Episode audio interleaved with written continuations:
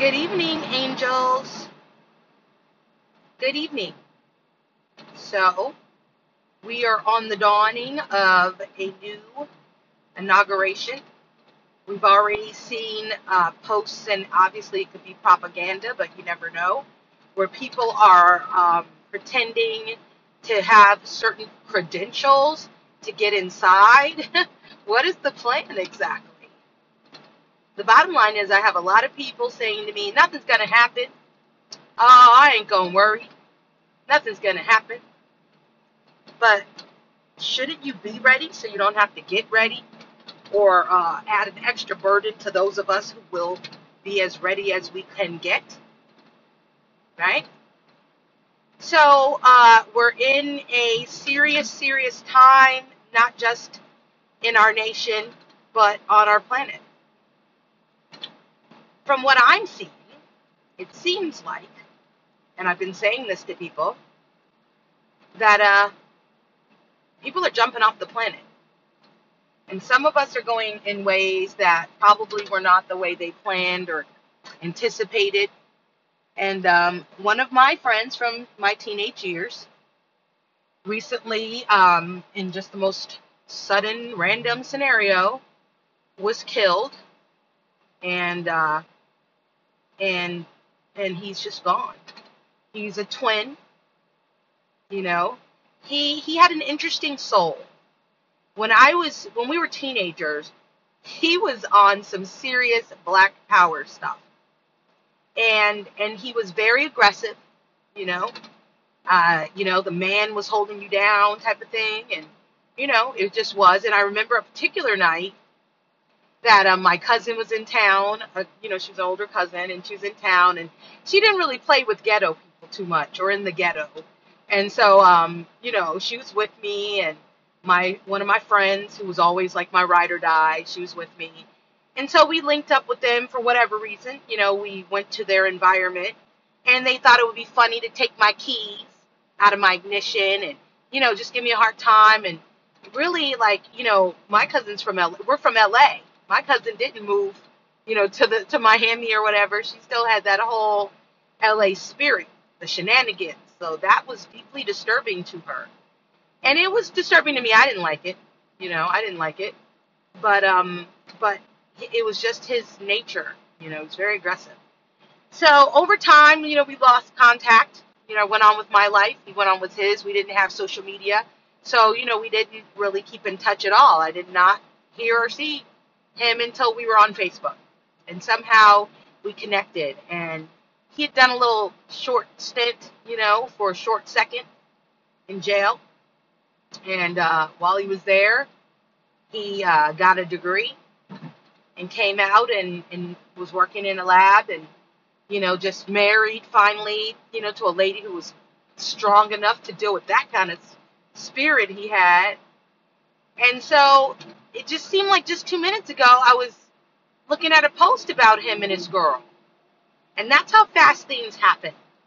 And and the reason why I'm actually saying this, it's not just because I was ready to leave work as soon as I heard it, but for the first time in my life I had to wipe tears, which I definitely had them because, you know, no you know, he's young and um, you know, he had a mom and a twin and family and sister and so many people care about you, you know, and then it's a wrap. Death has never been easy for me, you know, and it's just so final. So one of the things that I was talking to my coworker about, you know, we, I was just saying because one of my other coworkers, as I was leaving, you know, we were talking about the situation, and she said, "This is crazy." You know, she's um, you know, she's Iraqi and very modern, you know, Americanized to a certain extent, um, just very awesome and she said to me, so this isn't like just some color thing, you know. It was. Uh, she said that last week, one of her friends went off to a place called Manassas, just a random little run to the store type of situation, and somehow something happened that somebody killed him, shot him and killed him. And so I was like, when? She's like, last week, and that's when my friend was killed last week. So, one of the things that I just want to really, really drive home to you guys is that it's not just a pandemic. We're in a spiritual war. You understand? It's a war. It's not a battle anymore. We've had many of those. Now we are officially at war. And so, you know, we have to really be alert and vigilant in how we behave, how we're treating our spouses, how we are treating our children, you know, just period, our loved ones in general, right?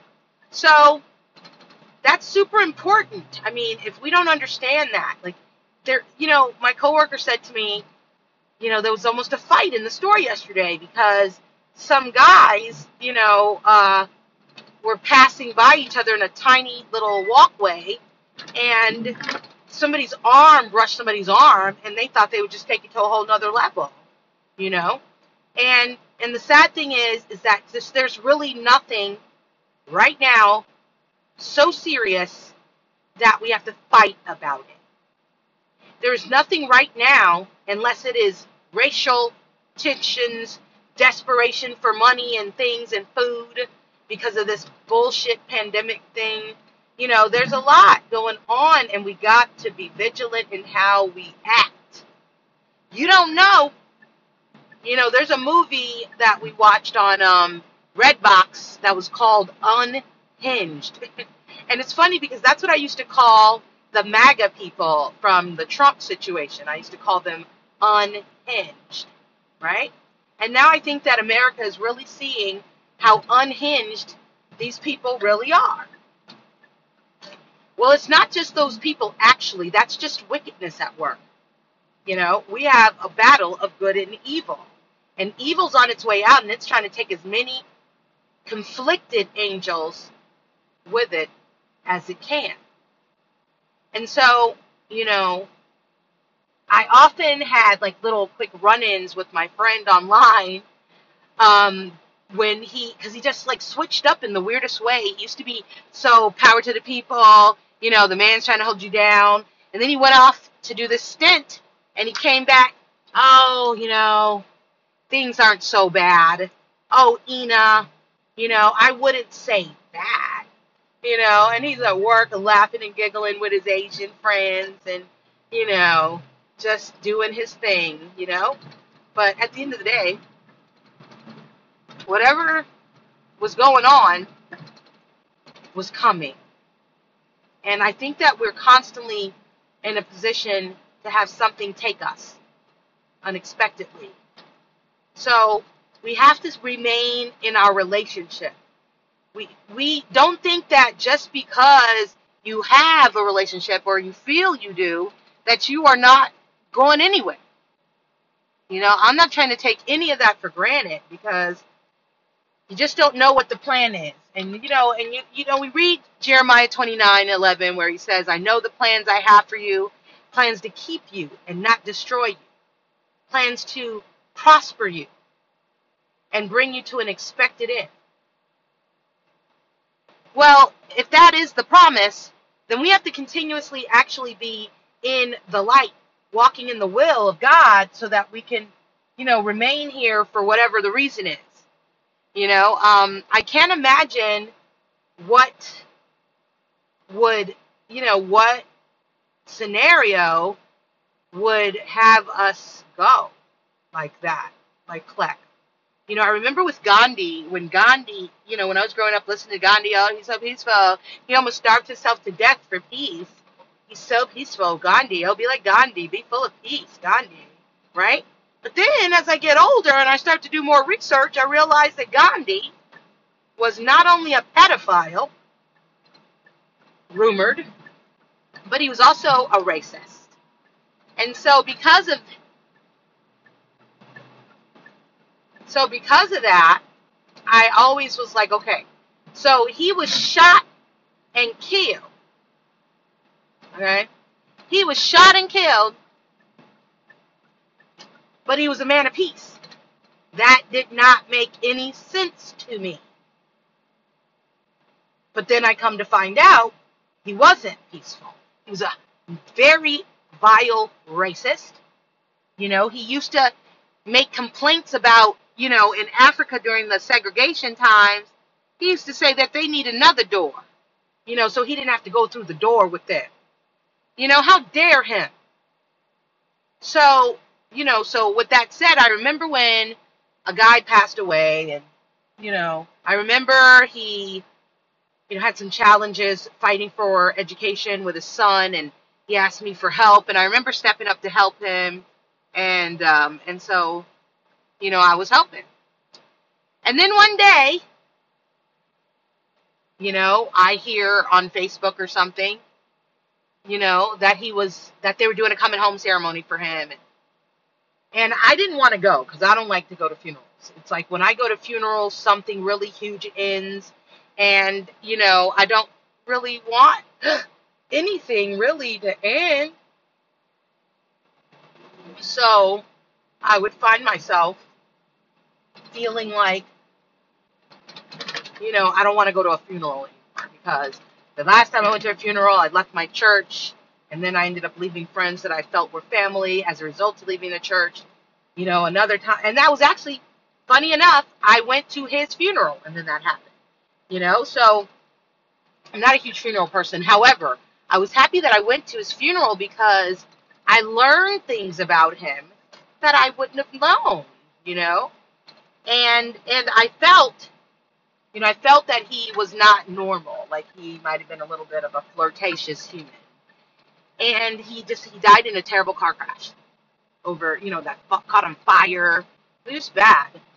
And so I was just so like, what? But at the same time, when I'm at the funeral, the pastor says, when your physical body dies on earth, sin wasn't too far behind. And so it turned out actually that after that, it turned out he was seeing some people. He had a black wife, was a black man, and he's cheating on her with a white woman, you know. And it was just a sad thing. So, you know, in this extreme situation with, you know, everything going down and we need all the warriors we can get, but maybe Kleck, because he had switched up and he was no longer the man he was his purpose for being here was no longer necessary in his walking in his purpose. And so he was taken, cut short, bam, like that. And it just hurts my feelings. It really does. It hurts my feelings. So I just wanted to say that if you're in this, living here and you're alive right now, and I was just saying this on my podcast the other day, don't go around trying to make people unhappy. You know, don't go around trying to purposely think about how you can hurt somebody. Oh, she likes to do this, so I'm gonna make sure she don't get to do that. Oh, they like this, so I'm gonna make sure I'm not that to them. You know what I mean?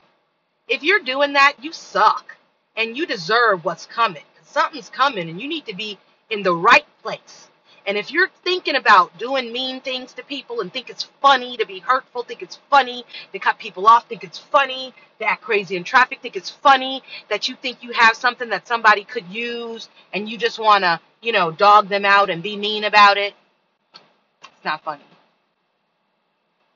So, you know, I just think that we have to stop. So we want to try to really pay attention to how we're treating other people. We want to try to make sure that we are prayed up before we leave, that our people that we love are prayed up, that we're not treating the people that we love in such a way that they would want us to leave. Like, let's say if I was a drinker and every time I drank, I beat up on my husband or on my kids or vice versa. I was a man and I beat up on my wife every time I drank. So now I'm headed out to go get something to drink. You might be praying that I don't come back with that drink. Please don't let him come back in here with no alcohol. Please don't let him come back in this house if he's going to come back in here to drink and beat the fuck out. Excuse my expression, I cursed.